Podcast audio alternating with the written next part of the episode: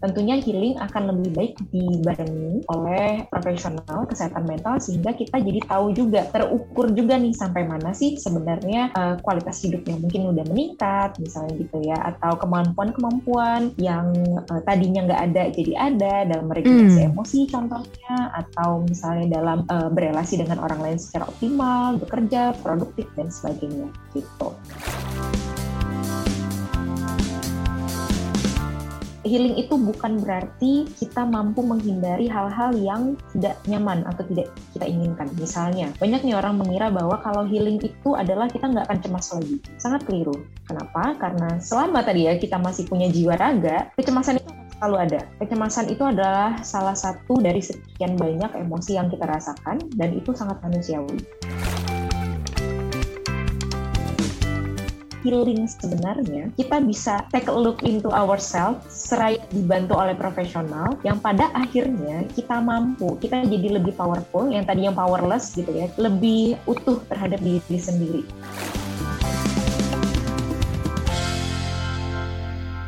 Halo sahabat Disha, kembali lagi bersama aku Salsa. Kali ini aku bertemu dengan seorang perempuan psikolog yang super inspiratif nih. Jadi datang bersama aku ada Disha, jadi ada Disha untuk sobat Disa gitu ya. Uh, Disha adalah seorang psikolog klinis yang topiknya adalah ngebahas segala macam tantangan-tantangan gitu ya tumbuh sebagai orang dewasa. Pendidikan wow. S1 di Univ Pajajaran ya Disha? Betul. S2-nya di UI dan juga Disha ini super duper passionate sama topik-topik mental health sampai mendirikan sebuah komunitas non-profit juga ya Disha ya? Exactly.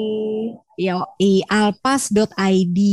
Nah, hmm. tapi um, Disha ini terkenal banget. Jadi aku sendiri juga sering melihat Disha warawiri, c campaign tentang mental health di, di Twitter. sampai Disha akhirnya terpilih menjadi daftar perempuan inspiratif di Twitter Indonesia tahun 2022. Wow, wow banget ya Disha ya. Thank you so much. Welcome. Halo Sobat Disha. Yeah, Sobat Disha dari Disha. Welcome ke uh, podcast Jadi Dewasa One One ya. Mm-hmm. Nah, mm-hmm. hari ini kita bakal bahas apa nih Disha? Oke. Okay.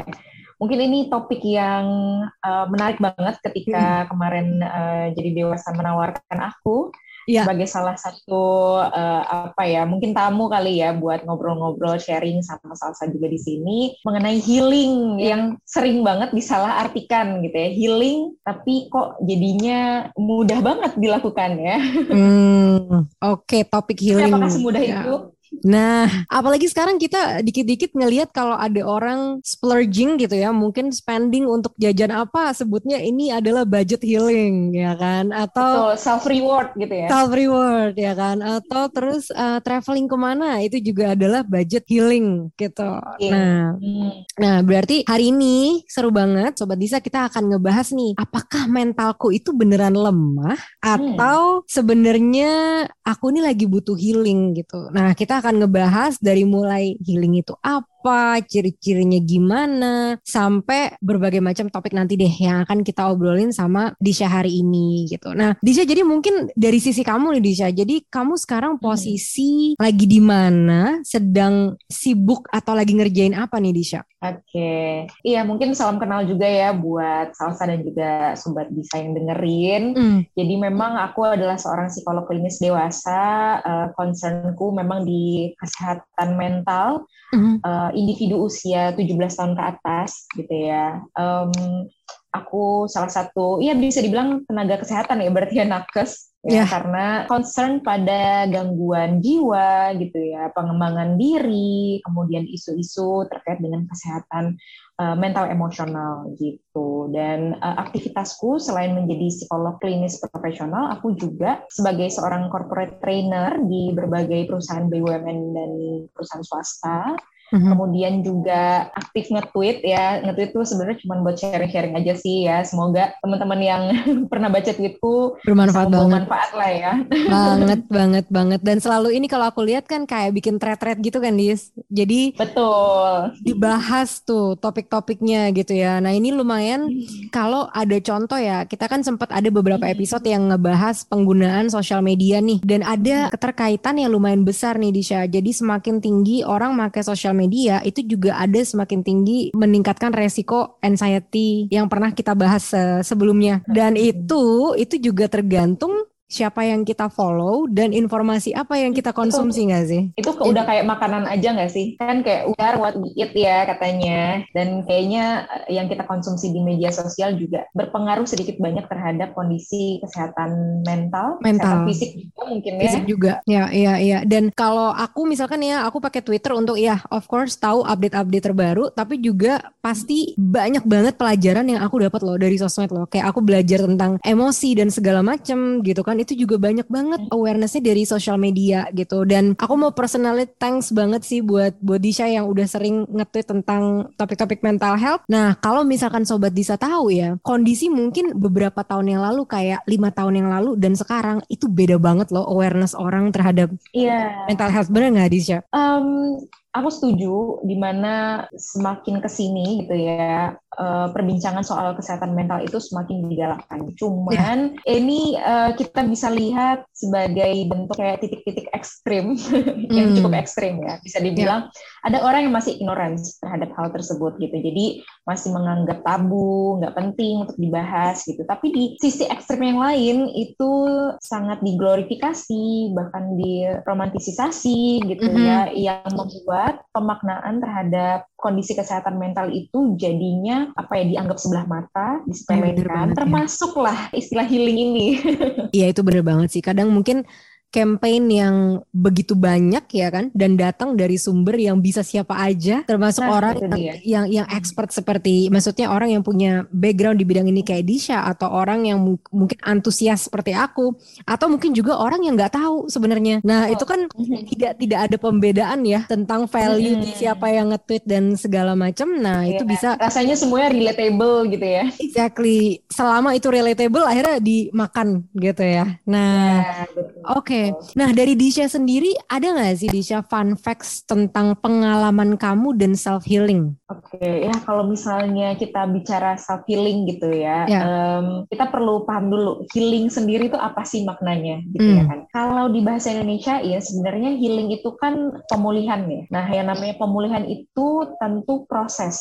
Jadi pemulihan itu bukan kayak switch on off kayak kamu sakit lalu sembuh gitu tidak tidak sehitam putih itu gitu. Namanya proses pemulihan itu sangat-sangat ups and downs, mungkin juga nggak semulus yang kita harapkan, dan itu adalah hal yang sangat normal terjadi. Jadi anggaplah uh, healing itu seperti healing secara psikologis ya maksudnya di sini. Healing ya. itu seperti kita pun melakukan proses pemulihan pada kondisi kesehatan fisik. Contoh, kalau kita luka nih di lutut misalnya gitu ya, kita jatuh terus luka. Dalam proses penyembuhan agar bisa optimal normal sembuhnya, mungkin akan ada rasa-rasa perih dulu yang nggak sih ketika dibersihkan. Benar. Ya kan? Lukanya itu diberikan alkohol biar nggak uh, apa sih, biar nggak uh, infeksi misalnya yeah. gitu. Kemudian diberikan obat merah misalnya dan sebagainya. Itu tidak membuat kita langsung cerah ceria lagi ketika kita berdarah, ya kan? Terus lututnya bisa dipakai lari ya. Terus lututnya langsung Betul, bisa dipakai lari, nggak gitu ya. ya. Gitu. Bahkan mungkin kita perlu istirahat dulu ya kan uh, untuk tidak langsung beraktivitas yang berat gitu. Dalam arti ketika kita ngomongin healing secara psikologis, pemulihan secara psikologis, ada fase-fase di mana memang kita ngerasa capek banget ya. Hmm. Aduh, kok kayaknya nggak nyaman banget ya. And it's okay. Itu adalah fase yang sangat normal dilalui ketika kita healing. Jadi kalau tadi Salsa nanya, pengalamanku terkait dengan self healing uh, eh, atau bertemu dengan orang-orang yang berkeinginan untuk bisa pulih dari kondisi kesehatan mentalnya, uh, aku sendiri memaknai itu sebagai sebuah proses yang sepertinya ya menurutku akan selalu dilakukan seumur hidup. Karena seumur hidup kita kan bersama jiwa yeah. bersama diri kita sendiri. Nggak ada yang uh, bisa dibilang itu rentan terhadap gangguan kesehatan mental. Nggak ada. Bahkan aku sebagai salah seorang profesional kesehatan mental pun nggak bisa lepas dari risiko yeah. gitu ya mengalami kondisi kesehatan mental tertentu gitu. Jadi selama kita bernyawa, artinya selama itu pula kita akan mempelajari bagaimana sih how to cope gitu ya, bagaimana sih kita menangani uh, masalah-masalah yang menghampiri kita, yeah. itu tentu berdampak pada kondisi kesehatan mental kita. Jadi self healing menurutku hanyalah permulaan dan juga penunjang gitu ya. Tentunya healing akan lebih baik dibarengi oleh profesional kesehatan mental sehingga kita jadi tahu juga terukur juga nih sampai mana sih sebenarnya uh, kualitas hidup yang mungkin udah meningkat misalnya gitu ya atau kemampuan-kemampuan yang uh, tadinya nggak ada jadi ada dalam regulasi hmm. emosi contohnya atau misalnya dalam uh, berelasi dengan orang lain secara optimal bekerja produktif dan sebagainya gitu. Dan dari aku sendiri sejauh ini aku juga terus belajar gitu ya tentunya nggak lulus langsung bisa semua gitu ya. Jadi pasti, aku berlatih hal-hal yang aku latihkan ke klienku gitu sehingga aku dapat menjadi contoh kemudian aku juga dapat berbagi gitu ya uh, apa saja sih hal-hal yang mungkin bisa dilakukan dan tentunya dari permasalahan hidupku sendiri yeah. dan latihan-latihan yang aku coba aku uh, lebih mampu untuk berempati dengan klien-klien yang menemuiku gitu Salsa.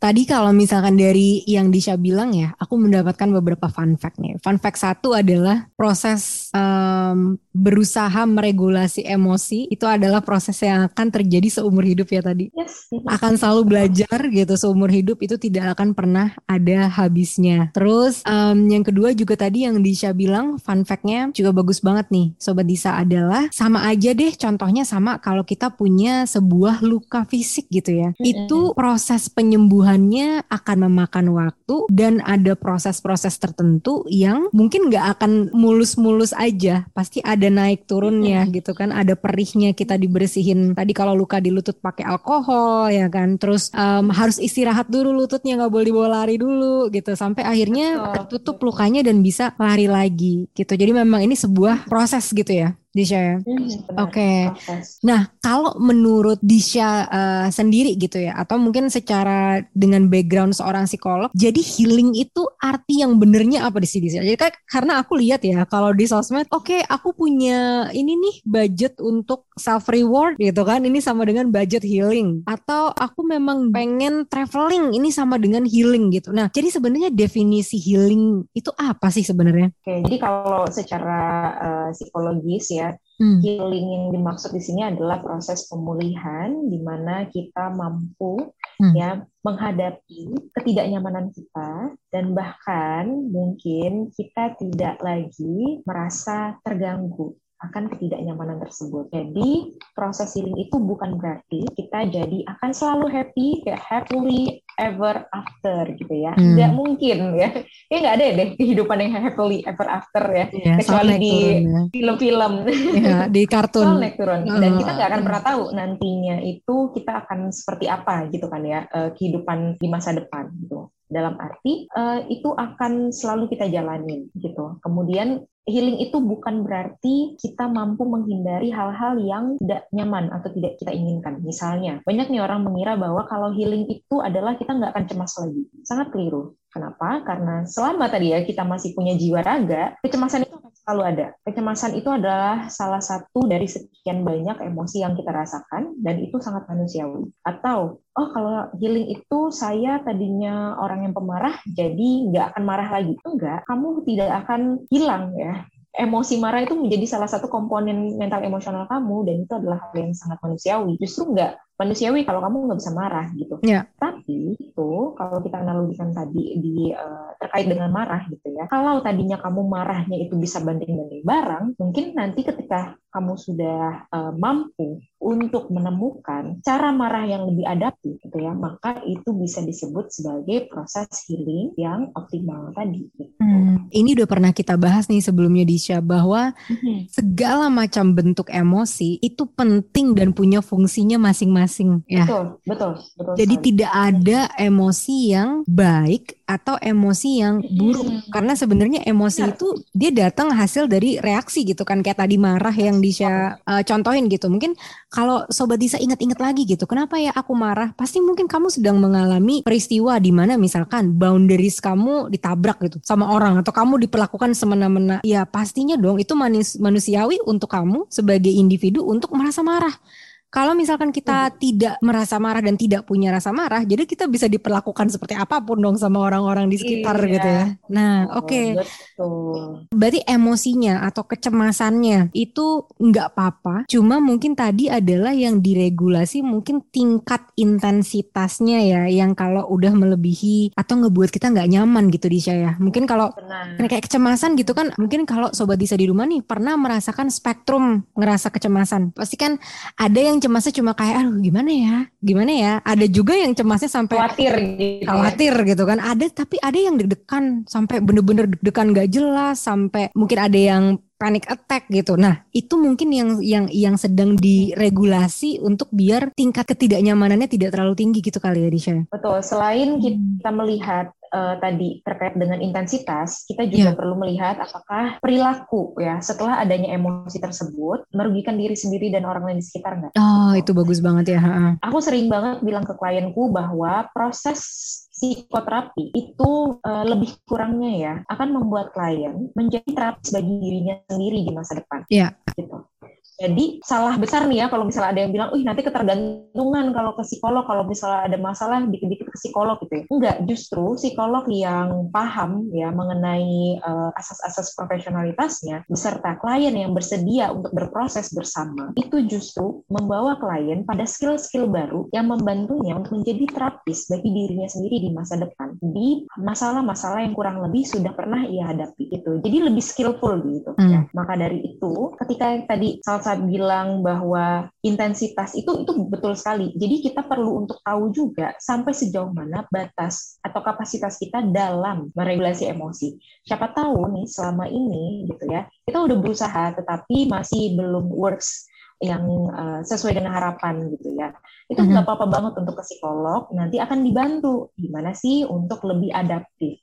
Mm. gitu. Jadi jangan takut ya teman-teman bahwa kayak uh, oh ke psikolog tuh bakal dapat solusi. Jarang sih psikolog yang langsung memberikan solusi, tetapi psikolog akan membantu kita menemukan sendiri caranya tuh yang fits banget buat kita tuh kayak gimana yeah. gitu. Jadi bukan berdasarkan satu pandangan aja, tetapi justru uh, sangat personal ya yeah. dan uh, sangat mungkin untuk kita lakukan gitu. Jadi healing itu nggak nggak perlu mahal sebenarnya. Dalam arti mahal di sini adalah bukan berarti sesuatu yang sangat costly dan tidak berdampak apa-apa. Justru healing sebenarnya kita bisa take a look into ourselves seraya dibantu oleh profesional yang pada akhirnya kita mampu, kita jadi lebih powerful yang tadi yang powerless gitu ya, lebih utuh terhadap diri sendiri gitu. Dari situ menurutku semuanya akan uh, bisa pelan-pelan untuk kita bisa regulasi gitu, mulai dari emosi, uh, cara pikir, relasi gitu. Oke, jadi mungkin uh, proses healing gitu adalah proses kita belajar meregulasi gitu di saya segala sesuatu yang ada yang kita rasa nggak nyaman kita lagi belajar nih untuk meregulasi itu ya kan? Dan itu bisa dengan cara misalkan tadi uh, kita jadi belajar skill-skill baru dengan bantuan profesional gitu ya. Betul, jadi betul. jadi justru keliru banget ya kalau ada yang bilang healing itu identik dengan jalan-jalan gitu atau traveling gitu. Atau nggak tahu sih mungkin tergantung ya kalau ada orang yang dengan traveling traveling dan jalan-jalan jadi dia bisa meregulasi hmm. emosinya mungkin bisa juga gitu ya. Gimana kalau yeah. menurut Tisha? Ya. mungkin aja sih ada yang seperti itu ya. Nggak menutup kemungkinan karena uh, manusia ada banyak sekali ya. Yeah, jadi yeah. bisa aja uh, satu cara itu berbeda dampaknya dengan orang lain gitu. Ini aku juga sempat bahas di media sosialku bahwa mm. yang namanya healing dengan refreshing itu berbeda. Nah, itu dia bagus banget. Bagaimana itu Disya perbedaannya? Jadi kalau healing sama refreshing adalah dua kegiatan yang menurutku ya, menurutku pribadi sebagai profesional itu berbeda. Yeah. Kenapa? Karena kalau healing tadi ya prosesnya itu ups and downs, bisa aja kita menemukan uh, berbagai ketidaknyamanan selama prosesnya dan itu memang ditujukan agar kita mampu menghadapi ketidaknyamanan kenyamanan bukan menghindarinya. Ya. Kalau refreshing itu memang kita butuhkan. Aku nggak bilang itu tidak kita butuhkan, enggak. Itu emang kita butuhkan. Tetapi bukan untuk proses pemulihan psikologis gitu. Hmm. Dalam arti bukan untuk membuat kita jadi lebih skillful tadi dalam menghadapi masalah. Belum ya. tentu ya. loh. Kayak misalnya kita mau healing katanya uh, ke pantai misalnya gitu ya. Itu bagus buat kesehatan mental. Kita traveling, kita melihat suasana yang baru, kita juga mungkin lebih uh, apa ya uh, going outdoors itu kan bikin kita jadi lebih ngerasa nggak sumpek gitu ya melihat yeah itu itu aja gitu misalnya ya. Kita menghirup udara yang segar itu bagus banget buat kesehatan mental dan sangat dianjurkan untuk dilakukan gitu. Bahkan sesimpel keluar rumah jalan kaki itu sangat dianjurkan sebenarnya. Yeah. tapi itu memang bukan healing gitu. Ya marilah kita sepakati bahwa itu bukan healing ibaratnya gini ada nasi padang sama mie goreng gitu ya. Mau sampai kapan pun itu namanya nasi padang sama mie goreng gitu. Ya, mau ya. itu mie goreng sama nasi padang itu nggak akan sama. Ya karena mungkin gini juga kali ya Disha. Aku berpikirnya gini loh. Kalau dalam proses penyembuhan atau healing hmm. itu kan berarti ada yang berubah. Situasi menjadi hmm. membaik. Hmm ada action baru yang kita ambil uh, sebagai approach baru gitu ya untuk menyelesaikan atau meregulasi ada improvement. ada improvement untuk meregulasi emosi kita gitu kan. Jadi ada yang dipelajarin gitu. Mungkin contohnya dari aku pribadi deh gitu ya. Disha kayak dulu kalau aku lagi ngerasa down ya kan biasalah ditabrak sama realita hidup gitu kan apa gitu kan terjadi itu bisa banget reaksi aku kadang-kadang aku melakukan aktivitas yang kayak aku jadi tidur tiduran jadi nggak bisa nggak mau bangun nice aku nutup jendela jadi gelap jadi tiduran gitu kan. Dan itu ngebuat energi aku makin low, makin low, makin low kan. Karena kan kita jadi nggak gerak gitu. Nah, setelah akhirnya aku belajar gitu untuk meregulasi emosi, kan jadi kan kita belajar, aku belajar ya de de de dengan bantuan psikolog pastinya bahwa oke okay, saat mulai emosi kita itu turun, apa nih aktivitas yang cocok untuk kamu sehingga kamu nggak terjebak dalam spiraling down terus gitu kan. Nah, oh, aku diajarin oh. untuk nulis jurnal, terus aku juga diajarin hmm. untuk tarik nafas ya kan, deep breathing, relaksasi gitu ya. Relaksasi. Terus aku juga diajarin buat keluar rumah. Bener kayak tadi Disha, Disha bilang tuh. Dan keluar rumahnya nggak usah harus kayak apa traveling ke mana, tapi maksudnya keluar aja jalan kaki gitu. Gerakin badannya gitu. Dan setelah proses itu, setelah tahu ilmu itu gitu ya, akhirnya kayak baru masih minggu ini gitu. Mungkin berapa hari yang lalu aku ngalamin tuh Disha kayak emosiku kok aku ngerasa kok mulai nggak enak ya. Satu, berarti aku udah bisa sadar kalau oh emosiku nggak enak nih gitu. Dan bisa admit kalau oh emosi lagi nggak enak, it's okay gitu kan. Ayo kita coba hadapin bersama-sama gitu.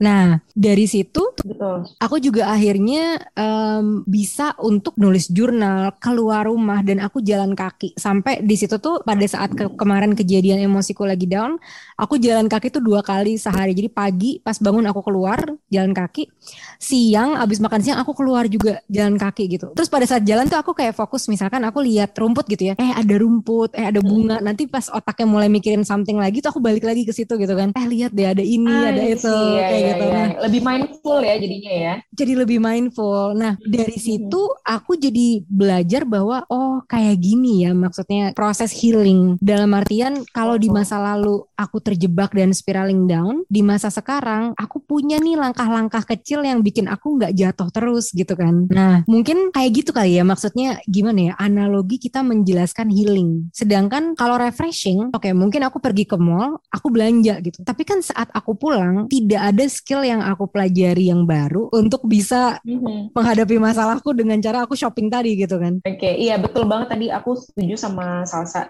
Kalau kita belanja nih ya, mungkin nggak akan ada apa ya uh, skill tambahan dan mungkin itu adalah bentuk di mana kita menghindari masalah menghindari ketidaknyamanan yang ya. mana itu bukan esensi healing mm, justru esensi healing kita mampu menghadapi ketidaknyamanan itu sendiri gitu dengan adanya skill-skill baru kita tahu juga mungkin lebih dekat sama diri sendiri yeah. rasa uh, diri itu lebih utuh lebih berharga itu adalah salah satu tanda juga ya bahwa kita udah healing udah healed gitu ya artinya yeah. udah pulih nah makanya kalau misalnya hanya self reward boleh boleh tetapi itu emang bukan healing please dan label something ya yang memang peruntukannya memang bukan itu gitu.